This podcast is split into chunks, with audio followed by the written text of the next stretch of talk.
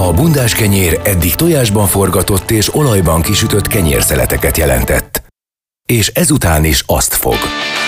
Érd FM 101.3 Bundás kenyér. Az említett konyhai esemény elektromágneses sugárzásban létrehozott támogató kiterjesztése.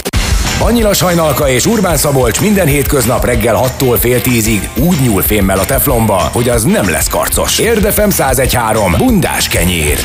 Érden jó, és nem lesz karc. Dr. Kovács Tibor a vonalban, gyermekorvos. Jó reggelt! Jó reggelt, üdvözlöm a hallgatókat. Szervusz. Ugye azt harangoztuk be, hogy a hőség és a gyerekek, én nekem mindig az jut eszembe ilyenkor, hogy régen, amikor még régen volt, akkor is foglalkoztunk ezzel, vagy foglalkoztak a szüleink, nagyszüleink azzal, hogy most meleg van, és hogy kell kezelni egy gyereket? Úgy érzem, hogy ez mostanában lett divat, hogy nagyon oda kell figyelni mindig a gyerekekre, de valahogy túléltük a 70-es éveket mi is. Ez valóban így van, ettől függetlenül nem haszontalan dolog odafigyelni a hőség során a gyermekekre, ugyanis ők egy sajátos élettani helyzettel bírnak. Az ő testfelületük nagyobb a felnőttekhez vagy a nagyobb gyerekekéhez képest. Ez azt jelenti, hogy ők relatíve több folyadékot vesztenek akár a hőség során, és emiatt klinikai tünetek sokkal hamarabb alakulhatnak ki náluk, mint mondjuk felnőttek esetében. Bocs Rita, hogy nagyobb a felületük a gyerekeknek? Arányaiban. Tehát a testtömegükhöz képest nagyobb a testfelületük, de nem szó szerint értelműen. Nem abszolút értelműen. Így van, és ez eredményezi azt, hogy ők relatíve több folyadékot vesztenek ezen a nagyobb testfelületen. Doktor úr, megkérdezhetem, hogy ez a hőgúta és egyéb más meleg és forróság okozta a nehézségek. Ez inkább, jól látom én, hogy azért már nem is tudom, 5-6 éves kor fölött ez azért már úgy nem, de a piciknél viszont igencsak jellemző tud lenni, vagy ott könnyebben előfordul. Ez valóban minél kisebb egy gyermek, annál inkább előfordulhat. Tehát ami nagyon fontos információ az, hogy a szervezet számára nagyon-nagyon fontos a folyadék és a sóháztartásnak a fenntartása, tehát az életleni folyamatoknak az optimális működéséhez elengedhetetlenül szükség van. És a szervezet ezt megpróbálja kompenzálni, hogyha valamilyen kilengés történik, de természetesen ezek a kompenzációs kapacitások nem végesek. Tehát mindenki tudja azt, hogy a nagyobb párolgás kapcsán csökken a vizelet mennyiség. Tehát, hogyha egy babánál azt veszük észre, hogy a megszokotthoz képest kevésbé nedves a pelusa, vagy kevésebb szer megkisülni, akkor az mindenképpen már figyelemfelhívó jel kell, hogy legyen, hogy megváltozott a folyadék egyensúlya, picit több folyadékra van szükség. Milyen tünetek lehetnek még? A láz az azonnal jelentkezik? Vagy ez hogy néz ez ki? Nem feltétlen, tehát általános gyengeség, fejfájás, a testhőmérsékletnek a megemelkedése, hányinger, hányás, ezek a leggyakoribb tünetek. Aztán gyakorlatilag, hogyha a hőhatásnak hosszabban van kitéve a gyermek, akkor a testhőmérséklet még tovább emelkedhet, akár eszméletvesztés, idegrendszeri görcsök is kialakulhatnak. Ezt hívjuk népnyelven napszúrásnak? A napszúrás az enyhébb formája, tehát az gyakorlatilag viszonylag normál tartományban van a testhőmérséklet, vagy mérsékelten emelkedik, heves fejfájás, hányinger, hányás. Amikor már komolyabb idegrendszeri tünetek vannak, az már inkább a hőkimerülés hőguta felé vezet. És akkor hőguta esetén mi történik egy picórral? Gyakorlatilag teljesen hasonló a kezelés mód, tehát egyrészt meg kell szüntetni a kitettségét, tehát minden inkább hűvösebb, árnyékosabb helyre kell vinni, és hát nyilván a klinikai tüneteknek a függvénye, hogy a folyadékpótlás miként zajlik. Tehát természetesen, hogyha a gyermek itatható, akkor mind folyadék, mind a sópótlás szájon keresztül megvalósítható. Abban az esetben, hogyha komolyabb klinikai tünetek vannak, akkor infúziós oldatok segítségével kell visszaállítani a só és folyadék egyensúlyt. A só az önmagában nem túl egyszerű, azt mondjuk egy 2-3 évesnek visszapótolni, mert ez nem egy finom dolog, amikor még fagy is létezik a világon. Hát ez valóban így van, de hogyha az étrendjére odafigyelünk arra, hogy nyilván nem túlzott mértékben, hanem ahhoz, hogy folyamatos bevitel meglegyen, és nem siklunk el a felett, hogy nem csak folyadékot vesz itt a párologtatás révén, hanem sókat is a gyermek, akkor ez megelőzhető állapot. Orvosként találkozott azzal, így a sónál maradva, mert találkozott esetleg azzal a jelenséggel, hogy igazából azok a sók, amiket mi megveszünk a boltban, azok nem nátriumkloridok, hanem kálium valamik. És ugye van ez az úgynevezett, belefutottam múlt héten ebbe, hogy kálium-nátrium pumpa, nem akarok tudományoskodni, de hogy ugye a sejtek működésének egy elég fontos feltétele a kálium és nátrium kényes egyensúlya, a különböző sejtmembrán, stb. Tehát, hogy ez létezik, hogy mostanában nem kapunk nátriumkloridot, hanem azt a gyógyszertárban kell megvenni, mert hogy hallani nem, ilyesmit. Nem, szerencsére azért ez így nem igaz. De amikor én sópótlásról beszélek, akkor nyilván a nátrium csak az egyik fontos ion szervezet számára, de a kálium szintén ugyanolyan fontos, a klór szintén egy fontos ion.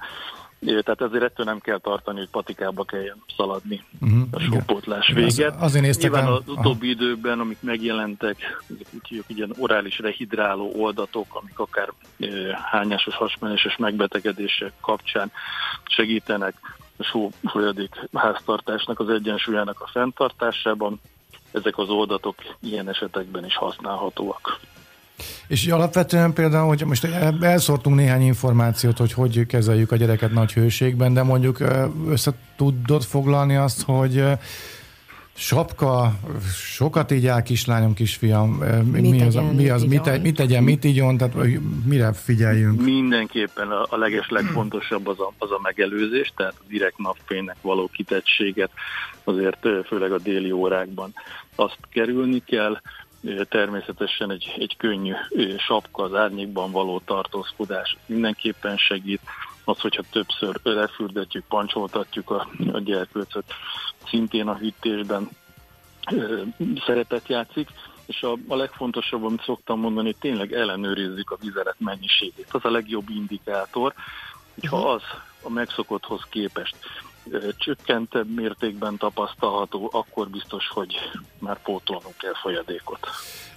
Hát gyerekek esetében nem tudom, hogy van ez az arányszám, de felnőtteknél sem, de hogy körülbelül mennyi vizet kéne innunk nekünk felnőtteknek és a gyerekeknek ilyen nyári időben például? Azért nehéz átlagot mondani, mert nyilván ez a fizikai aktivitástól, a direkt napfénynek való kitettségtől is függ. Gyerekek esetében, amit általában szoktunk mondani, hogy 10 kilós gyermeknek 1 liter a folyadék szükséglete normál körülmények között 1-24 óra alatt.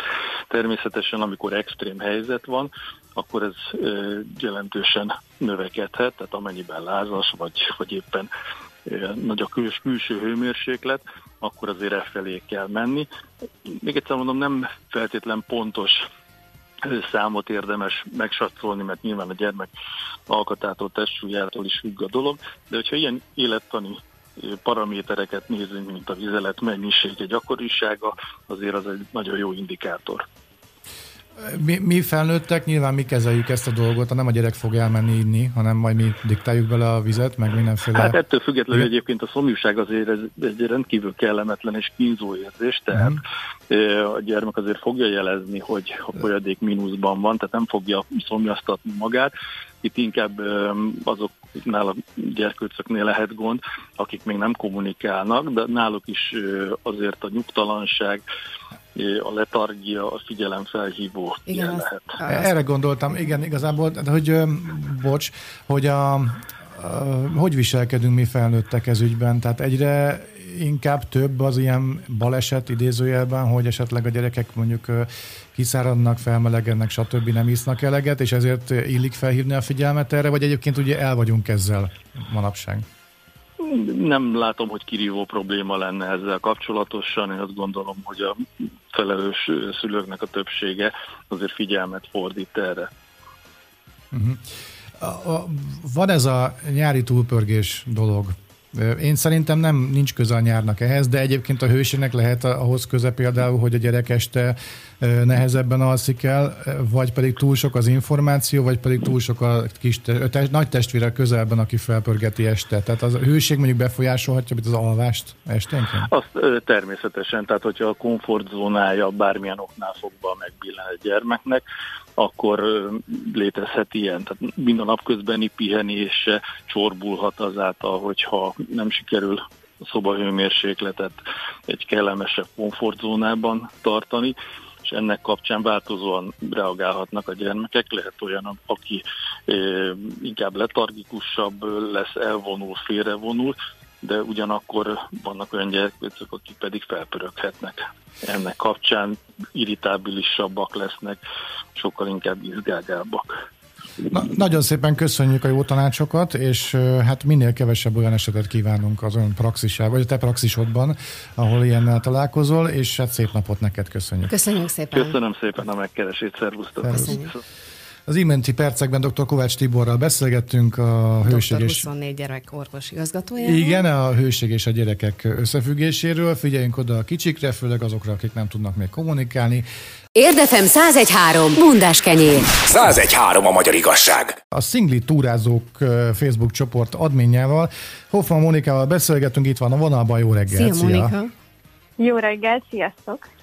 Hát kezdjük azzal, hogy honnan ez az egész szinglitúrázók dolog. Kik ezek a szinglitúrázók? Mesélj egy kicsit.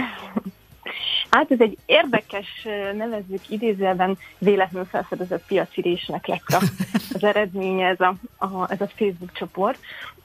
A csoportot nem én alapítottam, hanem Tóth Tamás, aki a tudatos túráknak a létrehozója.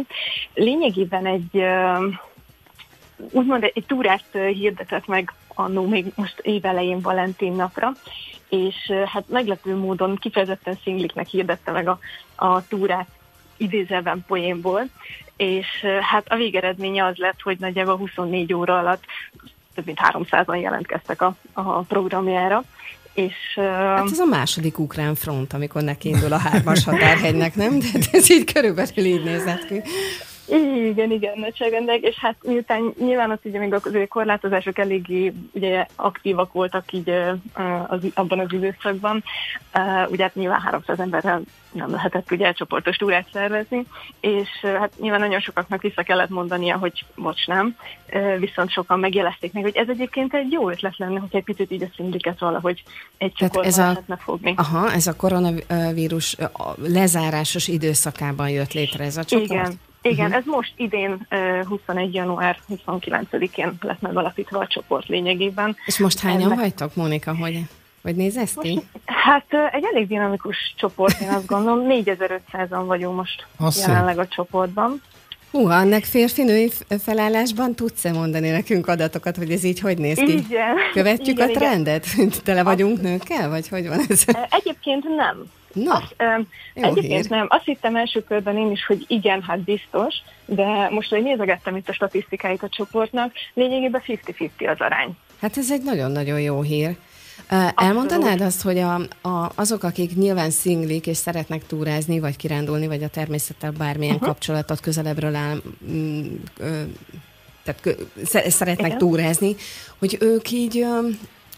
vajon miért ezt a formáját választják az ismerkedésnek? Ugye hát ott van milliárdnyi internetes társkereső oldal. Így, bizony. Hát én is találkoztam már néhány hagyományos társkereső oldallal, amit talán szerintem egy zseniális ötlet ebben a csoportban, hogy egyrészt ugye idézőjelben egy szegmensnek szól, tehát nem válogatás nélkül van itt mindenki, hanem optimális esetben ugye olyanok, akiknek egyrészt ugye a természet, a természetjárás, a túrázás, ez egy közös érdeklődési pont az életükben.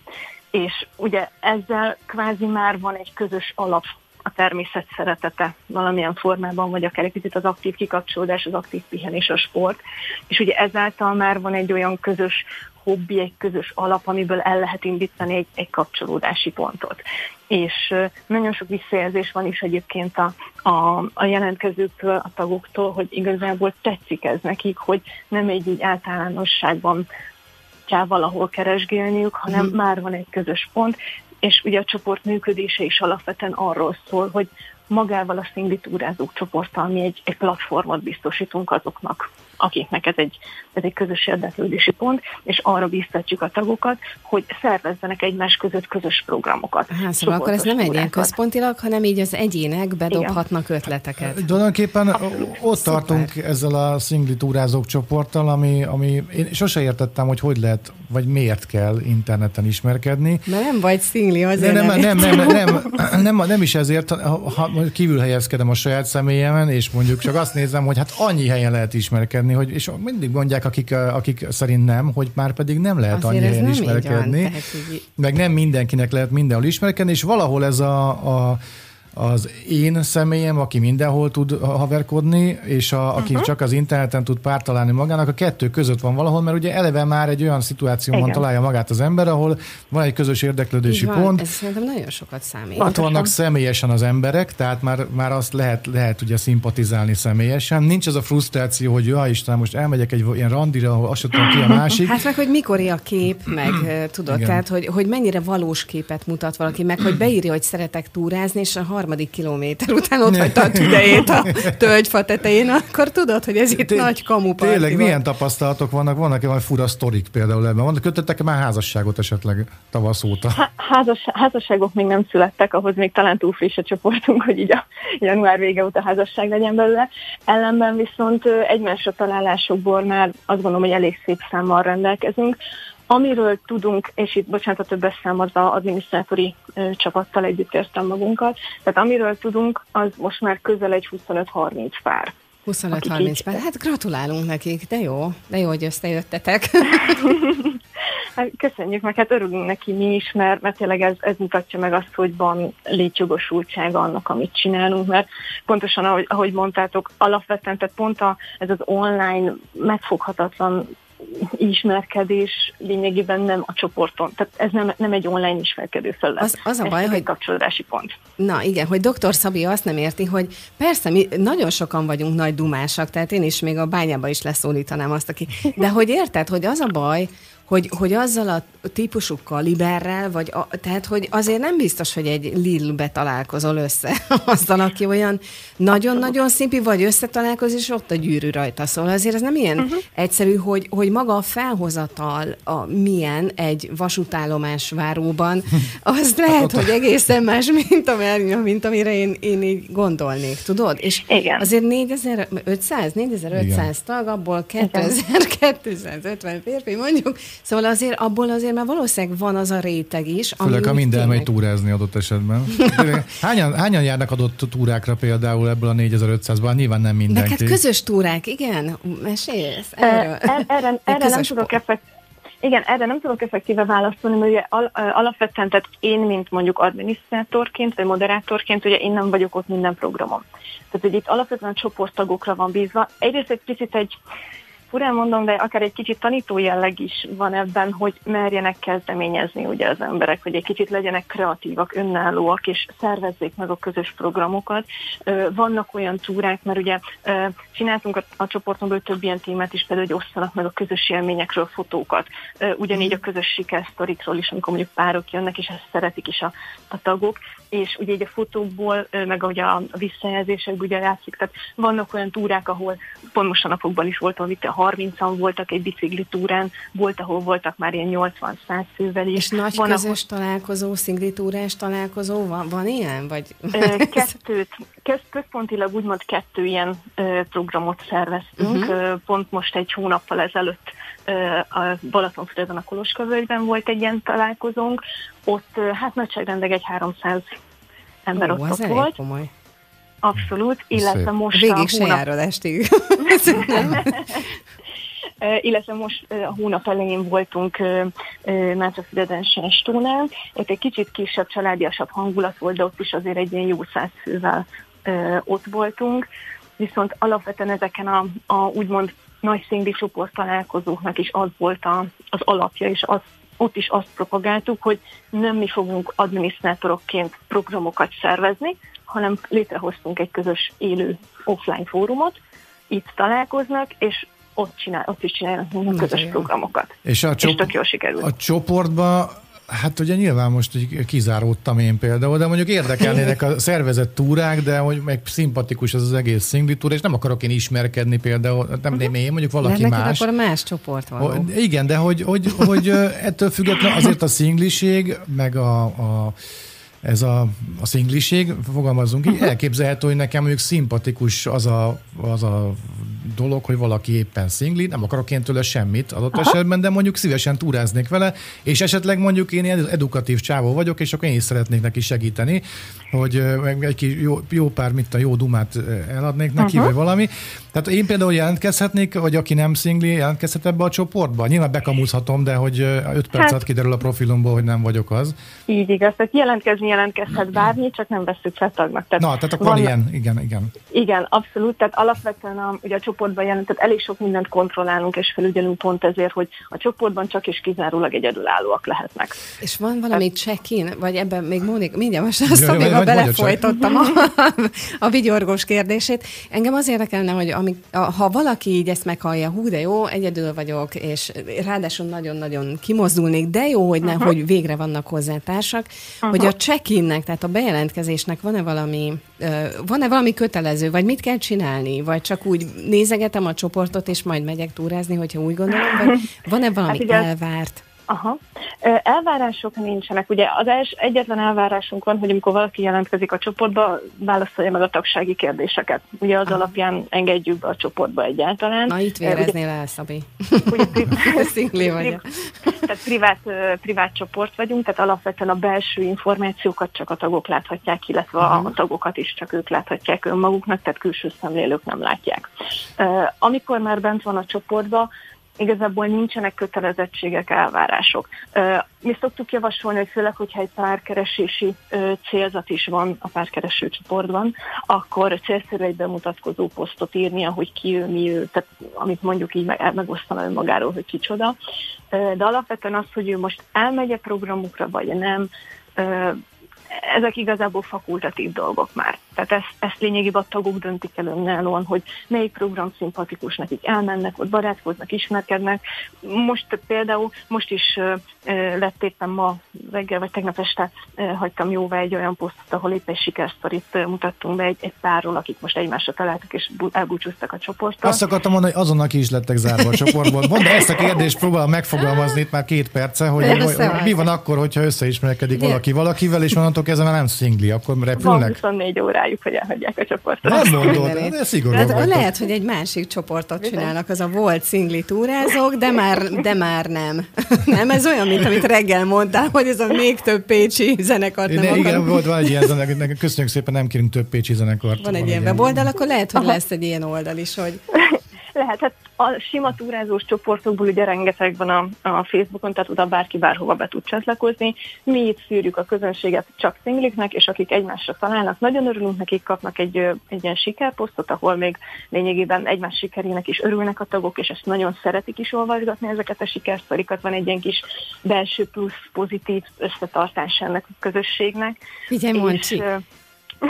Figyelj, Moncsi, és akkor várjál meg közben, én agyalok, hogy aki új, akkor belép, és akkor tegyük fel, ír magáról egy bemutatkozót, és akkor így valahogy végiglapozhatja azt a 200-300, nem tudom, több száz férfit, vagy fiút, vagy srácot. Igen. Bemutatkozással együtt, az jól hangzik. Igen, hát lényegében ilyen témakörökben vannak rendezve a posztok, vannak női bemutatkozások, férfi bemutatkozások, túraprogramajánlatok, van, amikor ilyen kis filozófikus hangulatban van a csoport, és akkor olyan különböző kérdéseket tesznek fel, mit csinálnál akkor, ha, meg hogy gondolod, hogy ez így működik, akkor hogy működik.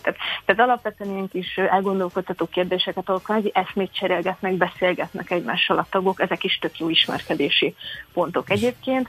Szűrjük, kontrolláljuk itt is nyilván a témát, hogy azért tehát nagyon elvonatkoztatott témákról ne beszélgessenek, ami nem a ismerkedéshez, párkereséshez, vagy párkapcsolathoz kapcsolódik. És van olyan jelenség, és hogy kezelitek, ha van, hogy mondjuk erősen idézőjelben megjelenik valami ragadozó a csoportban, tehát megfelel a feltételeknek, de mondjuk elkezd ráírogatni privátban a csoporttagok egyikére, másikára, hogy ilyen, egyrészt ez megengedette, másrészt pedig, hogyha mondjuk valaki jelenti, hogy figyelj, engem ez a Pista, ez most már nagyon egrecíroztat maszekban, és nem tudom leállítani, akkor nektek erre van eszközöttek? Volt-e ilyen példa például?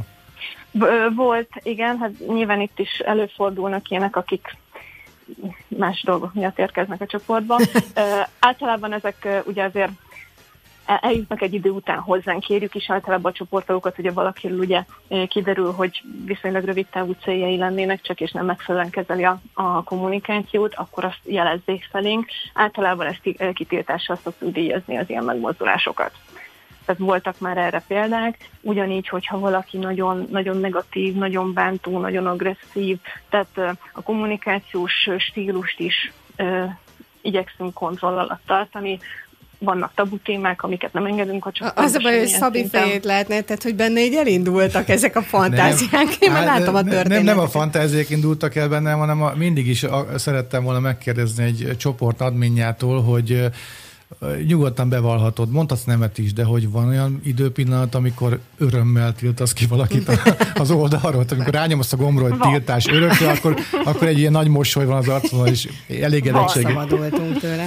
Van? Tehát van ilyen? Van, persze. Tehát, nyilván emberekkel foglalkozni az egyik legszebb és legnehezebb szakma. Ez is ilyen szempontból ez alapvetően. Én amúgy is magánszakmámban is emberekkel foglalkozott 15 évet, tehát nagyjából tudom, miről szól ez a sztori. Alapvetően igen, vannak olyan emberek, ahol ugye próbálunk ugye közös nevezőre jutni, megtalálni valahogy mégis a közös együttműködésnek a lehetőségét, de amikor már a 20. idegszállamat is elvágta, akkor az utolsó cseppet berakta a pohárba, akkor szevasz van, és akkor nagyon nagy boldogság és megkönnyebbülés. Szuper kezdeményezés az a szinglitúrázók csoport. Még egy kérdés, a szinglitúrák oldalisti vagytok, vagy az egy egészen más? Mert láttam egy ilyet is. Mi Facebook csoport vagyunk. Facebook csoport, oké, azt nem ti vagytok, jó, akkor nem is promotálom őket. Köszönjük szépen, hogy itt voltál. Hát kívánjuk, hogy sok tag. Lásson nagyon szépet, sok szépet Magyarországból, és sokan találjatok egymásra. És aki meg otthon egyedül szomorkodik, akkor hajrá, bakancsot fel. Köszönjük szépen, reméljük minél hamarabb lecsökken a csoportunk létszáma minimális. Szép napot nektek. Szia, minden jót nektek. Szia, köszönjük. Nektek is köszönöm, sziasztok. Hoffman Mónikával beszélgettünk, a szinglitúrázók adminjával, tök jó, tök szuper, imádom. És annyira flottul megy az, hogy valaki összeismerkedik valakivel, egy párt alkotnak, onnantól kezdve kirepülnek a csoportba. Érdefem 101.3. Ha van egy tyúkod, már csak egy szelet kenyeret kell szerezned. Bundás kenyér. Mi volt előbb, a tyúk vagy a bundás kenyér? Halász vagyok, ki írogat, és szemlélődve él. Hálójában sorok, szavak, parton így mendegél. Nem fejesítáról van szó. Jó reggelt kívánok! Jó reggelt, hanem Bodó Ivánról, aki itt van a vonalban. Jó reggelt! Jó reggelt, szervusztok! Felismerted ezt a 4 sort? Jaj, hát igen. És nagyon szépen köszönöm, jól esik, hogy ezt most itt hallhattam, és hallhatták a rádió hallgatók tulajdonképpen ez az életszemléletemről. Szerettünk volna pozícionálni téged, hogy el tudjunk helyezni többen, hogy ki és mi lehetsz, de hát ez csak töredéke annak, aki és ami vagy. Igen, nagyon irigyellek, hogy neked, Rita elmondta nekem, hogy neked gyakorlatilag embrionális korod óta veled él ez az egész halászat, horgászat, halak és a víz, minden. Nekem volt egy barátom, aki halásznak tanult. Nem értettem, hogy ebben mi a jó, de most így felnőttkorban, hogy felnőttem ez az egész dologhoz, most már értem, hogy milyen jó volt neki folyamatosan halászhálókat szőnie, vagy kötnie, vagy nem tudom azzal, amit csinálnak. Szóval, hogy nem is volt neked kérdés az életedben, hogy ezzel fogsz foglalkozni? És akkor most életmű interjút indítunk, jó? Igen, azt szoktam mondani, hogy én tulajdonképpen egy ikraburokban nevelkedtem, és ez jelent szeretetet, tényleg egy jóságos, szép lelkű burkot, és hát jelent halszagot, mert az egész család horgászott, tehát a felmenőim, és a dédnagyapám, ő Balatonfüreden született, és onnan jött át a déli partra, valószínűleg valami szerelmi bánat miatt, hagyta ott Füredet és csapott papot, ahogy ezt szokták mondani, és beállt halásznak Siófokon, a siófoki halásztelepre. Hát ez nem most volt, ez a gyakorlatilag 1905-ben jött át ide, és akkor halász lett. Aztán ő képezte magát, mert a hajóvezetőst is megtanították neki, megtanulta, aztán telepvezető lett, és nagyon hűséges volt ehhez a munkahelyhez és ehhez az apostoli mesterséghez, mert mert amikor nyugdíjazták, akkor utána is ő jelentkezett, hogy ő portás szeretne lenni a halásztelepen. Ő nem tudott megszabadulni ettől a hangulattól és a tericsen száradó halászhálók jellegzetes illatától, és persze a halaktól sem, mert hát szerette a halat megenni, és az egész család. De nem csak horgásztak, halásztak, hanem ették is a halat, és hát ebben is utánozom őket.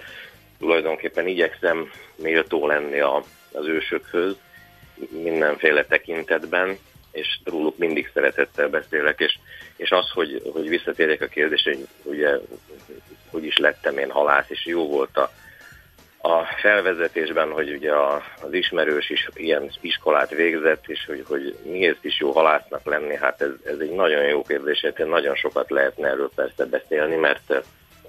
Ez a mesterséged, Iván, hogy halászmester, vagy hogy hívják ezt hivatalosan? A halászmester, igen, a halászmester tulajdonképpen ő egy kapocsa, a halászati mérnök, vagy tóegységvezető, és a fizikai munkát végző emberek között. Én most mondhatom, hogy egy olyan tóegységvezető vagyok, aki szeret búzát lapátolni is, tehát azért de azzal a halakat etetik. Persze, hát igen, gondolom arra nem készültetek, hogy én itt a jóká és halásztán folyamatot. Én titkon készültem rá. Szabi szeretné. És tulajdonképpen a tógazdasági haltermelés, vagy mondhatjuk ebben úgyis az édesvízi akvakultúra technológiai folyamatait itt végigmondom, de tulajdonképpen én egyébként szarvasmarha tenyésztő is vagyok. Tehát szarvasmarha tenyésztőként végeztem Kaposváron a Móricz Zsigmond mezőgazdasági szakközépiskolában, és onnan a Keszthelyi Agráregyetemre felvételiztem, és ott hála Istennek volt halászatbiológiai tanszék. És akkor én azt úgy mindjárt megcéloztam azonnal, jelentkeztem oda, és hát mindenféle munkát elvállaltam, csak ne az egyetemi előadókba kelljen ülni, legalábbis nem sokat.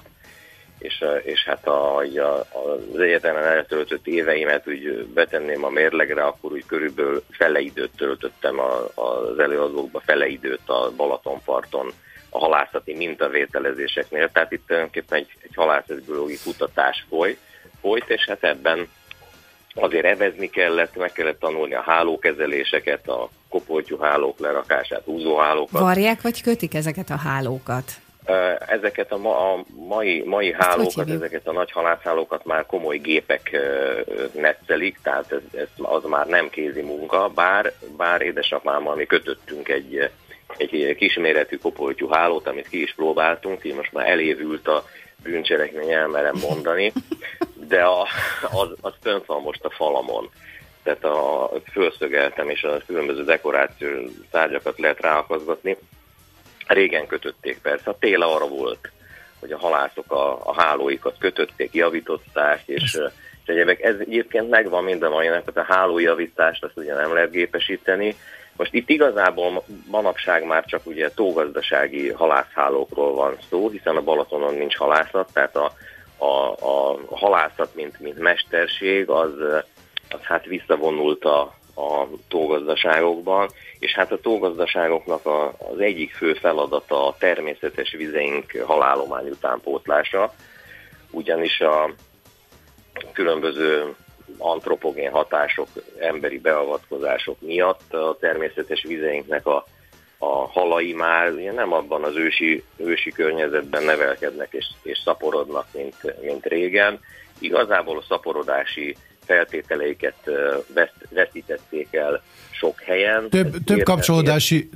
Több kapcsolódási pont miatt is félbeszakítalak, és egy kis kitérőt tennék, jó? Aztán igen. Ha tudsz róla valamit mondani, vagy vannak gondolataid róla, és egy ilyen vicceskedős dologgal térnék rá a kis kitérőre. Mondtad, hogy ugye szarvasmarha tenyésztés is tanultál, ami lehet, hogy elkélne a velencei tó esetében hamarosan, nyilván nem akarnám ezt, de hogy ugye kiszáradó félben van, és tényleg csak kis kitérő, hogy te neked milyen gondolataid vannak erről. Aki nem tudná, borzalmas állapotban a velencei tó, gyakorlatilag fele annyi víz van benne, mint ami az üdvös lenne, és hát ugye ha már ugye a haltenyésztésről és halutánpótlásról is beszéltünk, akkor ugye ott ezzel kapcsolatban is lesz majd dolog, vagy lehet, hogy csak úgy kéne hagyni azt a tavat, hogy egy kicsit magára találjon. Mit mondasz erről? Figyeled-e egyáltalán a velencei tavat balatoni gyerekként? Igen, figyelem a híreket, és szomorúan figyelem a híreket. Egyébként a velencei tópartján én még nem álltam soha, tehát nem nyúltam bele a vízbe, nem ismerem, de az biztos, hogy ez általános probléma a vízhiány, és ezt akik tulajdonképpen először érzékelik, azok azért a tógazdaságok. És persze érzékelik ezt a palánta nevelők és a növénytermesztési ágazatban tevékenykedők is. Nem beszélve a szarvasmarha tenyésztőkről, bocsánat. A szarvasmarha tenyésztők is, és képzeljétek el most ezzel összefüggésben, hogy sem ha visszatérhetünk majd azért persze a velencei tóra meg egyáltalán, de hogy volt már ilyen aszályos év, és akkor az Irmak utcai tógazdaságnak voltam a vezetője, ez Balaton Lellétől délre van, és a szomszédban húsmarhákat tartottak, és hát ugye húsmarhákat szabadtartásban legeltetéssel, és hát nyilván abrak kiegészítéssel nevelték, tehát nagyon jókedvű szarvasmarhák voltak ott. Viszont mivel aszály volt akkor is, ez jó néhány éve volt, akkor kisültek a legelők, és nem volt a marháknak mit legelni, és akkor hát történt egy ilyen megállapodás, hogy megkeresett engem a marha tulajdonos, ugye, és mondta, hogy hát Iván, nagyon baj, bőgnek ezek a marhák éjségtől, hogy engedjük meg, hogy a tavak partjára ezek bejöhessenek, ezek a húsmarhák, és legalább a nádat meg a gyéként legelhessék. És akkor én ebbe beleegyeztem, hát mondom, egyrészt állatbarát, és aztán jöttek is ezek a marhák, na most onnantól kezdve azért elég így elszabadult a perek, mert ahol a gátapon, ahol motoroztam, tehát volt, hogy föltoppantott elém a bika. És akkor nagyon gyorsan kellett cselekedni és futni, és gáz, megfordítani a motort és gázt adni. Hát voltak ilyen problémák, és aztán szóltam is, hogy ez így nem mehet tovább, mert azért elég életveszélyes. És akkor villanypásztorral bekerítették, ezek lelettek akkor kerítve a jószágok. Na szóval segítettünk már ilyen esetben, és ez nagy probléma, tehát ez egy sokkal nagyobb probléma, és nem lehet igazából a velencei tóra leszűkíteni ezt a kérdéskört. Az a probléma ugyanis, hogy nincsen, elfogytak a havak, nincsen téli csapadék, én nem is tudom, szegény talajnak, a földanyának a vízháztartása az most milyen állapotban lehet, de ha ugye az évi csapadék összegeket nézzük, akkor tehát vannak nagy problémák, helyi problémák, de úgy összességében is kevesebb a téli csapadék, és ez azért az éghajlatváltozással összefüggésben van, és ez probléma. Mindig az jut eszembe, hogy ezelőtt 20 éve hallgattam egy előadást Szarvason a Haltenyésztési Kutatóintézetben, ahol egy éghajlattudós mesélt nekünk, még egyszer mondom, 20 éve volt, és egy előrejelzést mutatott, amiben különböző színekkel voltak bejelölve az egyes országok, ugye a világ térképen, és ami engem ott nagyon megfogott és elkeserített, az az, hogy ugyanolyan pirossal volt bejelölve a Kárpát-medence, mint Afrika. Tehát ez azóta is előjön ez a kép, és amikor ilyen problémák vannak, hogy elpárolog a víz. Az a kevés víz, amit ugye összegyűjtünk a tavakban, a téli és tavaszi időszakban nagyon rövid idő az, amikor olyan bőven folynak a patakok, hogy onnan meg tudjuk tölteni a tavakat. Ez a tógazdaságokra is igaz, és ugye a velencei tóra is igaz, hogy rövid az időszak, amíg el lehet érni, éppen hogy el lehet érni az üzemi vízszintet, ami azt jelenti, hogy mondjuk így csurig töltjük a tavakat, tehát azt még el tudjuk érni. Nem tudom a velencei tavon, hogy van ez, hogy ott mekkora vízgyűjtés egyebek, de az biztos, hogy onnantól kezdve, hogy megtöltöttük, ez mondjuk május eleje, onnantól hogy a vízgyűjtő területen kilevelesednek a fák, a bokrok, egyáltalán növényzet, ez annyira megnöveli a párolgást, ezt egyébként úgy hívják, hogy evapotranspiráció, amikor már a növényfelületek is párolognak, nem csak a talaj felszín, amit süt a nap. Magam sem mondhattam volna szebben. Igen, ez most beugrott agrometeorológiából egyébként, amiből kétszer megbuktam, de ezt a szót, ezt azért megtanultam az egyetemen, és ezért ezt használom. Tehát lényeg az, hogy a növényfelület és a talaj együttes párolgását nevezzük így, és ez olyan szintű, hogy már ebben az időszakban, tehát a május-június időszakban annyi esőnek kéne lenni, hogy megjelenjen a vízgyűjtő árkaiban, tehát ugye egy vízpótlásra tudjunk beforgatni vizet, ami nincs, tehát itt már innentől csak párolog, és akkor azért a párolgásnál ott van az, hogy elég sok a szeles nap, főleg ilyen délies, viharos szelek fújnak, most legalábbis a Balatonparton elég gyakori, ez a szélirány, és elég sok az ilyen szeles nap, és egy szeles napon, egy meleg nyári szeles napon, hát egy 1,5 centi elpárolog a tavakból. És akkor még nem beszélünk ugye a szivárgási veszteségekről, tehát tulajdonképpen nagy problémában van, én úgy gondolom mindenki, aki a vízzel foglalkozik, illetőleg hallgazdálkodással, persze a növénytermesztésben is. Ez, na szóval a lényeg az, hogy ez probléma, ez baj. Amit meg lehet tenni, például amit mi megteszünk, az, hogy a szivárgási veszteséget, ami ugye átszivárog a gátokon és szivárgó árkokból megjelenik, azt vissza tudjuk szivattyúval forgatni. De a párolgási veszteséggel nem tudunk mit csinálni, az elszáll magától, tehát azért ha a napi 1,5 centit mondjuk, akkor az igen gyorsan 30 centivel apadnak a tavak, ez néhány hét alatt bekövetkezik, hogyha nincsen csapadék. Kis kitérőre gondoltam. Hát nagy kitérő lett, tehát jó kérdésre nem tudok csak bőven és így válaszolni, ne haragudjatok ezért.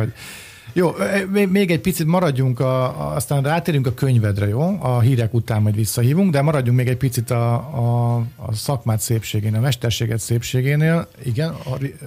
Hát, mert hogy itt a Balatoni Halmeség című könyv kapcsán kezdtünk el beszélgetni, ami a te könyved. Ennek a felütése annyi, mint hogy horgász történetek kezdőknek és haladóknak, és ha jól tudom, ez az év gyermekkönyve ismeretterjesztő kategóriában, tehát az év gyermekkönyve díjra van jelölve ez a könyved, ami egyébként a második kiadást élte meg, és belelapoztunk, és láttuk, hogy harról harra jársz a történetekkel. Igen, tehát a csukántól kezdve a fogarsülőn keresztül én 27 halfajtát számoltam. Szivárványos ökle is volt még benne, ha jól láttam, igen. Igen, szivárványos ökle is volt.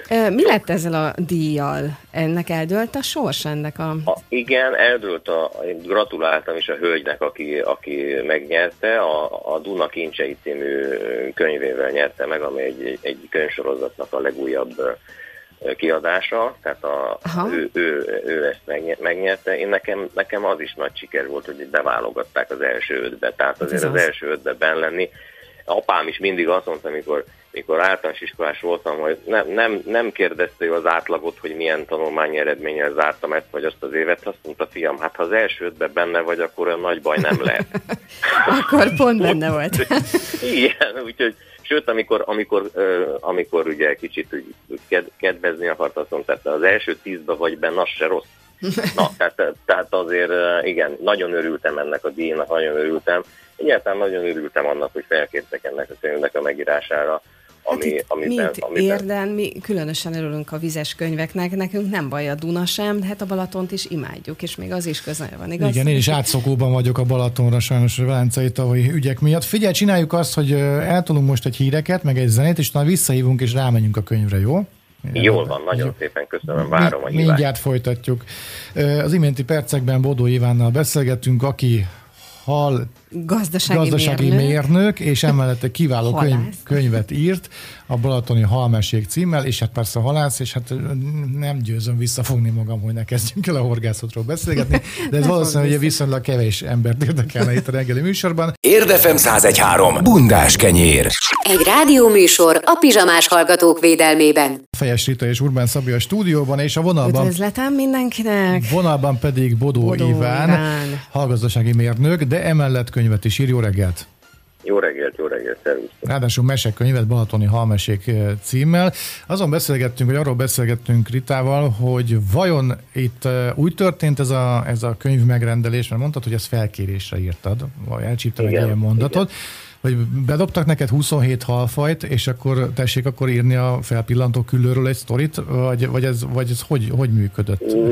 Nem. Ez úgy történt, hogy én írogattam előtte már gyerekeknek a Süni magazinban. Ez egy nagyon aranyos ökológiai magazin volt, sajnos már megszűnt. És ezeket a cikkeket olvasták a Polár kiadó munkatársai, és aztán ők szerették volna az ismeretterjesztő könyv repertoárjukat bővíteni, és úgy gondolták, hogy megkérnek, valami ilyesmit mondtak, hogy a Balaton halairól, horgászatról, ilyesmiről tudnék írni egy könyvet. Hát mondtam, hogy megpróbáljuk. Tudtál írni. Ezek a sztorik megvoltak, vagy van egy ilyen meseírói vénád? Nem, ez mind igaz mese. Tulajdonképpen vissza kellett emlékeznem a gyerekkoromra. Hát könyököltem egy darabig apám íróasztalánál, hogy kéne ezt a könyvet megírni, de aztán szerencsémre én egész filmszerű a memóriám, és a öregszem egyre inkább vissza tudok emlékezni a régmúltra. De jó neked.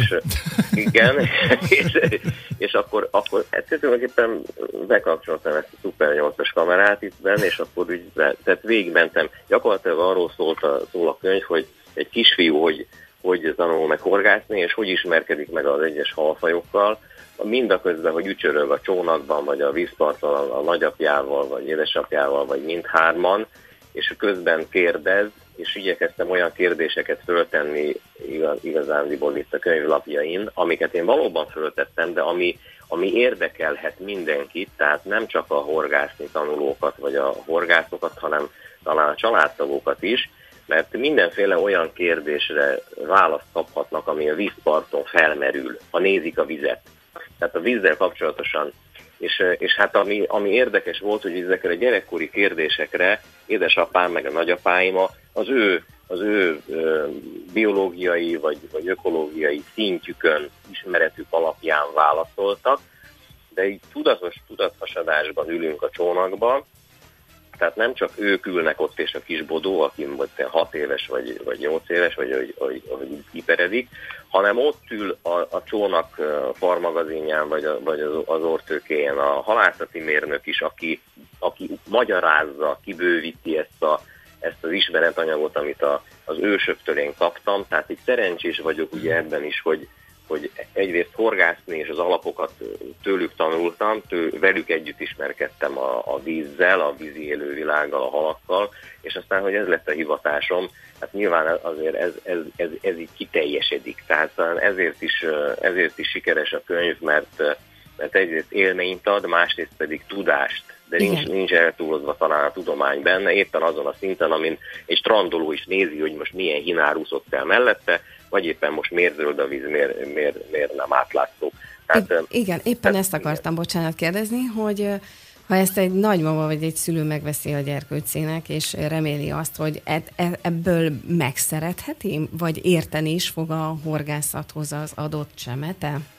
Vagy igen, a kedvet kaphat mindenképpen, aki már horgászik, azért nekik is egy-két szakmai trükköt azért elárulok a könyvben, de mindenkinek javasolható, és nagyon, tehát vidám, ahogy ez az én életem is vidám, a gyerekkorom is vidám volt és szeretetteljes, tehát nyilván a könyvből is ez látszik, és ez pereg, mint film, és azt szoktam mondani, hogy hát számlálják a mosolyokat, akik olvassák a könyvet. Lehet, hogy egy ilyen mosolyszámlálót kéne hozzá forgalmazni, amit csak nyomkodni kell, és nem kell húzni a stigulákat, mert belecsempészhettem tulajdonképpen egy csomó mosolyt, ami tehát jó kedve is deríti az olvasót, és nem csak hogy a vízi ökoszisztémával ismerkedhet, hanem azért derűs történeteket is olvashat.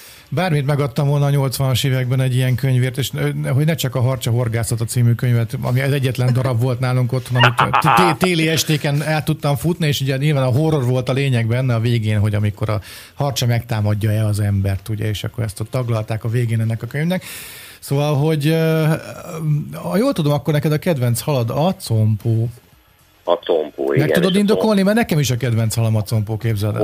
Hogyne. Hát ha a hal megjelenését nézzük, már akkor egy bűbájos kis hal, az egy pár bajuszkájával, a narancssárga íriszű szemével és a lekerekített uszonyaival egyébként a comb szavunkból kapta a nevét a hal, mert a comb szavunk az hengeres húsit jelent. Ez a kis halacska és egy ilyen kis hengeres kis húsi. Úgy néz ki, mint egy gyerek által rajzolt, egy jobban rajzoló gyerek által rajzolt ponty. Tehát, hogy tényleg egy ilyen igen, lekerekített, ilyen aranyos valami. Aranyos, szép, gyönyörű színei vannak, tehát különböző színváltozatai is vannak egyébként ennek a halnak. Igen. Most az, hogy miért a szívem kedvenc hala, ez is egy gyerekkori történet, természetesen ez is le van írva a könyvben, és talán combóról írok a legtöbbet, nem véletlenül. Édesapámmal fogtunk egy 3 kilós combót a siófoki vitorlás kikötőben, és hát aztán így sajnálatosan így megettük ezt a gyönyörű halat. Azt nyúzni kell ráadásul, nem is egyszerű elkészíteni. Nem egyszerűen, nagyon mélyen ülő, hosszúkás. A Szabis fogott combót. Kétszer azt mondta, a velenceiben. Én is fogtam combót, azt mondja Rita, de hát ez a 3 kilós, az egy kapitális példány combóval. Igen, akkor az vezette volna a horgász rekordistát, és én feltettem azt a kérdést, hogy apuci, ennek milyen íze van. Minden halnál föltettem ezt a kérdést, és akkor hát megkóstoltuk. És ez így utólag visszagondolva, tehát amikor elvégeztem az egyetemet, elkezdtem a siófoki halásztelepen dolgozni, akkor egy novemberi napon a siófoki halászok a Balaton, Almádi és Alsős közötti liliomos tanyahelyről, amely egy iszapos medrű tanyahely volt, ahol ugye a hálót húzzák, ez a tanyahely neve, tehát egy nagyon érdekes nomenklatúra. Tehát tanyahelyről bejöttek Siófokra, és a pontyos halaskosár tetején volt 7 darab combó. Ezek mind ilyen kilós, 1,5 kilós halak voltak, és akkor a Pápai Bandi bácsi, aki egy nyugdíjas halászmester volt, balatoni halászmester, a halboltot vezette, hasonló gondolkodású lehetett, mint a dédnagyapám, mert ő se akart elmenni a halásztelepről, tehát ő visszajött halboltosnak, meg ilyen halraktárosnak. Én mondta, hogy fú, megyek, mert van egy vevőm, aki nagyon szereti a combót megenni, és azonnal fölhívom. És akkor mondtam, hogy Bandi bácsi, még élnek ezek a halak. Ugye szerencséjük volt a combóknak, mert a kosár tetején voltak, és hideg volt, és amúgy is egy viszonylag jó tűrőképességű szívós hal, tehát nem túl magas az oxigén igénye, és intenzív a bőrlégzése. Na, a lényeg az, hogy értek a halak, mondtam, Bandi bácsi, töltsünk föl egy balatonvizes medencét, volt ott a raktárban ilyen, becsurgattuk a vizet oda, és betettük a combókat, és mondtam, hogy tavasszal én megkapom a töreki tavakat, ott fogom a tógazdasági haltermelés gyakorlatát megtanulni, és de én akkor a combókat fogok szaporítani. A történet így kezdődött, és aztán nem mondom persze el az egészet, de a lényeg az, hogy a mese vége olyan szép lett, hogy azóta üzemtervi kötelességünk a balatoni combóállomány utánpótlása, hiszen a törekiben szaporított ős anya balatoni combóknak az ivadékai, és azt követő években úgy folyamatosan balatoni telepítésre kerültek, tehát én így vezekeltem a nagy combó megevése után, hogy több 10 000 combó ivadék és 2-3 nyaras korosztály került azóta a Balatonban. Tehát tulajdonképpen előadhattuk aztán a Szarvasi Kutatóintézet, Halászatbiológiai Kutatóintézet genetikusával közösen Spanyolországban megrendezett badahozi combó konferencián a Balaton combó állományának revitalizációjáról szóló előadás. Akkor innen fúj a szél, mert hogy én combó telepítésről nagyon sokáig nem hallottam, mostanában viszont dívik. Azt nézem a különböző ilyen beszámolókat a különböző oldalakon, hogy ott combókat telepítettünk, és nem is értettem, de hát akkor innen fúj a szél, és hát ezt köszönöm neked külön. Igen, és a combó elég nehéz helyzetben van a jelenlegi balatoni ökoszisztémában, de más vizekben is. Nem véletlenül hívták őt a tógazdaságok hamupipőkéjének, nagyon aranyos nevet kapott, ugye, mert egyébként egy nagyon, nagyon békés természetű, barátságos kis hal, ugye haldoktornak is hívják. Ez ugyan nincs bizonyítva, hogy ő hozzádörgölözködik a sérült halak sebeihez, és a nyálkájával begyógyítja, de hát ugye ezt, mivel meséről van szó, tehát elhisszük ugye ezt a mesét is. De az biztos, hogy szaporodását tekintve későn ívik, nagyon apró az ikrája, és nagyon apró kis halacskák, lárvák kelnek ki, kis combólárvák, nagyon kis sérülékenyek és egyebek, és amikor ők kikelnek, akkor már dübörög az élet körülöttük, tehát nagyon gyenge a megmaradásuk a természetes vizekben, ezért védett halastavi tógazdasági környezetben nevelve őket mondjuk arasznyi méretig, onnan kihelyezve az már viszont tuti nekik.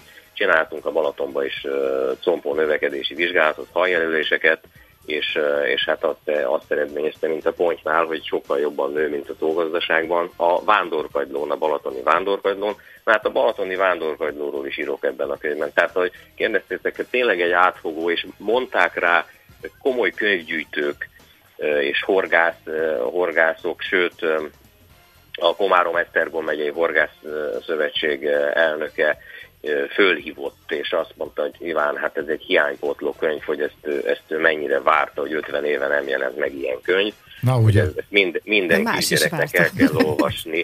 És nagyon, igen. Igen, bocsánat. Egy pici kanyar oda, hogy ha jól tudom, valakik elneveztek téged modernkori matulának. Ezzel mi újság van? Ez honnan is származik ez az elnevezés? Ja, ezt a nevet én nagyon büszkén viselem, és tulajdonképpen ez junior matulai.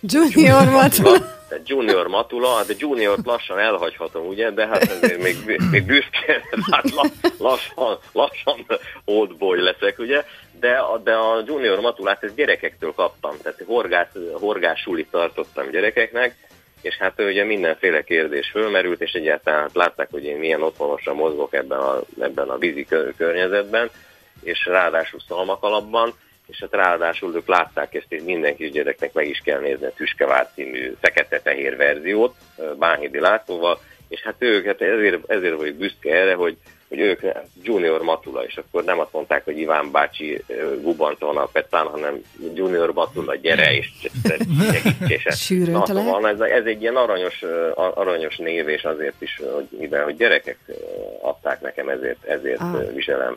Sűrűn találkozol a gyerekekkel?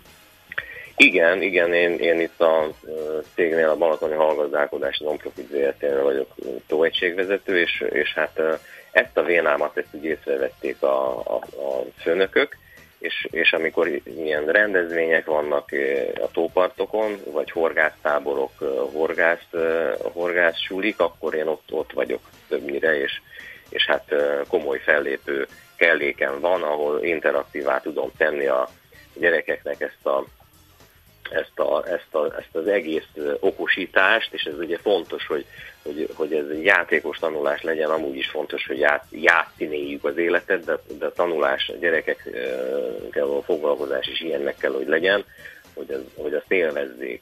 És hát most például sétahajó, balatoni sétahajó járaton is ott vagyok, és ott ugyanezt okosítás van. Tehát nem minden nap, de jó lehet neki. Hétvégeken, és akkor ott a klimatizált fedél közben ott körén gyűlnek a gyerekek, vagy azok, akiknek ez érdekes, hogy mi van a hajó alatt. De, mert itt erről szól, hogy mi van a hajó alatt, mert azért szállunk vízre, csodáljuk a víztükröt, attól, hogy simul bele az adott víz a tájba, de azért föltesszük a kérdést, hát mi lehet a hajó alatt? Én gyerekkoromban mindig arra volt, most mekkora halak fölött úszik el a hajó, és mi lehet ott? Tehát Vizosztopon, hogyha végigmegyünk, ugye azért ott nem csak makro élővilág van, hanem mikroszkopikus lények is, tehát itt tulajdonképpen az algától a halakig hallgatnak egy ilyen jó bő félórás mesét, gyakorlatilag végigkapaszkodunk a táplálék piramison, és hát eljutunk a ragadozó halakig, illetőleg hát az emberig, akinek ez szintén kutya kötelessége halat enni, tehát tessék enni halat, ez a lényeg. Olyan kérdésem is van, hogy ha minden igaz, személyes jó ismerősöd Santiago Bodin, erről tudsz nekem valamit mondani? Ja, hát az egy másik tudathasadás. Igen, mesélj róla, csak egy pici időnk van még. Hát mindenképpen. Igen, mert én elkezdtem verseket is írni, 40 éves koromban jött ez a furcsa agybetegség, de egyébként versírással meg megpróbálkozik, a lakosság 60%-a megpróbál verset faragni, én is közéig tartozom, tehát Isten. De te már felvállaltad, nálad nem múltál. Hát fölvállaltam, de amikor ezt a nevet adtam magamnak, az első kis verses kötetemnél, akkor még rösteltem, hogy verseket írok, hát nem nézzenek már csodabogárnak, hát aztán végül csak az marad az ember, csodabogár. Na mindegy, föl kell vállalni, és hát azért adtam ezt a nevet akkor magamnak, mert hát ugye kedvenc regényem volt az Öreg Halács és a tenger Hemingway csodálatos műve, és hát ott hívták így az Öreg Halács Santiagónak, és hát a Bodin, az pedig a Bodó meg az Iván név kis mozaikja. De kreatív. Hát, el nem tudtam képzelni, mitől lettél Bodin. Hát egyébként emiatt a név miatt engem megszidott a Csukás Pista bácsi, Isten nyugosztalja a rá kis öreget, mert ezt a verses kötetet én elvittem neki annak idején, hogy mivel hogy is, hát a szárszói piacon összefutottunk, és előtte volt egy Főtét című műsor, amiben a déli part autentikus emberkéit szólaltatták meg a Balatonról. Nekem halászhálókról, meg halászbárkákról kellett beszélnem, ők pedig, hogy a múzsa voltáról kérdezték, a Balaton múzsa voltáról, és akkor összefutottunk a következő héten a piacon, és ráköszöntem, én akkor találkoztam vele először, és mondta, hogy hú, te voltál halász a szalmaszalabba a Főtérben. Hát én is akkor megtiszteltetés volt, hogy vele együtt bereferhettem ugye ebbe a műsorban. Utána elvittem hozzá ezt a könyvet, hogy legyen szíves, véleményezze, és akkor mondta, hogy jó, akkor fog szólni, hogy te most, és akkor valóban telefonált, és amikor elmentem hozzá, akkor leültünk a lugas alá a teraszukon, és akkor ő elővette a fogott kerti asztal alól az ő könyvét, ami szintén abban az évben jelent meg, Csukás István szerelmes versei. És akkor mi cseréltünk, ugye ő dedikálta nekem, és én pedig hát neki a nagy írónak. És Bodinként írtad alá? Igen, és akkor ő megszidott engem, hogy te, olyan jó neved van, ez a Bodó Iván, ez egy olyan jó név, hát miért kellett ezt? És akkor mondtam neki ezért, hát akkor ezt elszúrtad, kedves öcsém, mondta, de ne rösteld azt, hogy te írsz, mert te itt a költőiskolás most 5-össel végeztél, mondta akkor nekem, miután elolvasta a könyvet. És ő hányassal végzett az ő könyve alapján? Ő hányassal végzett? Hát hogy jövök én oda, kérem, hogy én Csukás Istvánt értékeljem. Tehát nyilván ő értékelhet az enyémet így, és ő biztatott egyébként arra, hogy írjak aztán a gyerekeknek erről, mert azok a versek tetszettek neki, igazából, ami erről a közegről szólt, hogy itt, ami, tehát a vizek, és mondta, hogy gyerekeket célod meg, erről más nem tud jobban, és akkor meg is írtam gyorsan, hazajöttem onnan tőle, és kimentem horgászni, és megírtam a telefonomba, bepötyögtettem, mint SMS-t a Táplálék piramis című, Vízi piramis című verset, ez volt az első, amit megírtam, és utána gyorsan meg is írtam a többit is, és ennek a könyvnek lett a neve Tóparti Ösvényeken, amit aztán a Pista bácsi elolvasott, és ő az ő ajánlatával jelent meg ez a könyv. Tehát köszönöm szépen, hogy ezt is elmondhatom. Azért azt hozzátenném, hogy a Facebookon így Bodó Iván név alatt jelennek meg ezek az írásai, de azért jócskán elkanyarodtál ettől a minden csak hangulat kis költeményes vonaltól. Igen, és egyre filozófikusabb, van egy nagyon derűs vonulat, ahol tényleg nagyon jókat lehet kacagni a versorokon, és van ez a bizonyos vitorlás és élet, tudat, test, és ez a filozófiai vonal, és úgy látom, hogy egyre több követőd van, és egyre többen olvassuk ezeket a verseket. Én így találkoztam veled először, hát színésznőként nyilván érzékeny vagyok a jó írásokra és a jó gondolatokra főként, és hát szerencsére egyre többen olvasunk téged, úgyhogy most már akkor Bodó Ivánként ezt Santiago-t elfelejtettük egy kicsit, de akkor hát írjál egyre többet, írjál. Léci. Nagyon szépen köszönöm, és hát az előbb említettem, hogy jól esett Csukás Pista bácsi dicsérete annak idén az által adott jeles, de éppen ilyen jól esik, hogy ti is így gondoljátok, és hát hogy dicsértek, és nagyon köszönöm szépen, hogy egyáltalán hogy beszélgettünk. Mi is nagyon köszönjük, és szerintem majd még fogunk hívni, jó? Mert abszolút úgy érzem, hogy benned ragadt még egy csomó gondolat, úgyhogy ezt majd kiszedjük belőled, jó? És nagyon szívesen hívjatok máskor is, és hogyha a csillogó víztükrök és a Balaton és a vitorlázás is bármi szóba kerül, akkor erről tudok mesélni. A tojásos piskóta receptjét kevésbé, tehát ez egy más vonulat. Lenézzük az internetről akkor majd, hogyha szükség lesz. Ebben a témában nagyon szívesen mesélek. Látnád, Szabit, egy vitorlásos pólóban ül velem szemben, halak, vitorlás, igen, kormánykerék, minden tengeri van tematika, rajtam. De teljesen véletlenül van rajtam. Na hát jó van. Úgyhogy faggatunk hát, még. Igen, és hát hallom, hogy hogy a Balatonra kerül át a Velencétúról a Székely, vagy egyáltalán a fókusz, akkor nagyon szívesen látlak benneteket akár a vitorlás fedélzetén is. Szuper vagy. Diktafonnal, és akkor ott is tudunk mesélni. Már megyünk is. Köszönjük szépen. Jó szelet, jó fogást mindenkinek. Köszönjük szépen, Iván. Bodó Ivánnal beszélgettünk, egy tök jót, vagy két részben, és hát ő hallgazdasági mérnök, és emellett pedig kiváló író, nem csak prózában, hanem versben is megnyilvánul. Santiago Bodin néven kell őt keresni, illetve most már mit mondod, hogy a saját nevén is? A saját néven, és akkor simán csak így a Facebookon osztja meg a verseit, de hát egyre többünknek szerez ezzel örömet és magvas gondolatokat.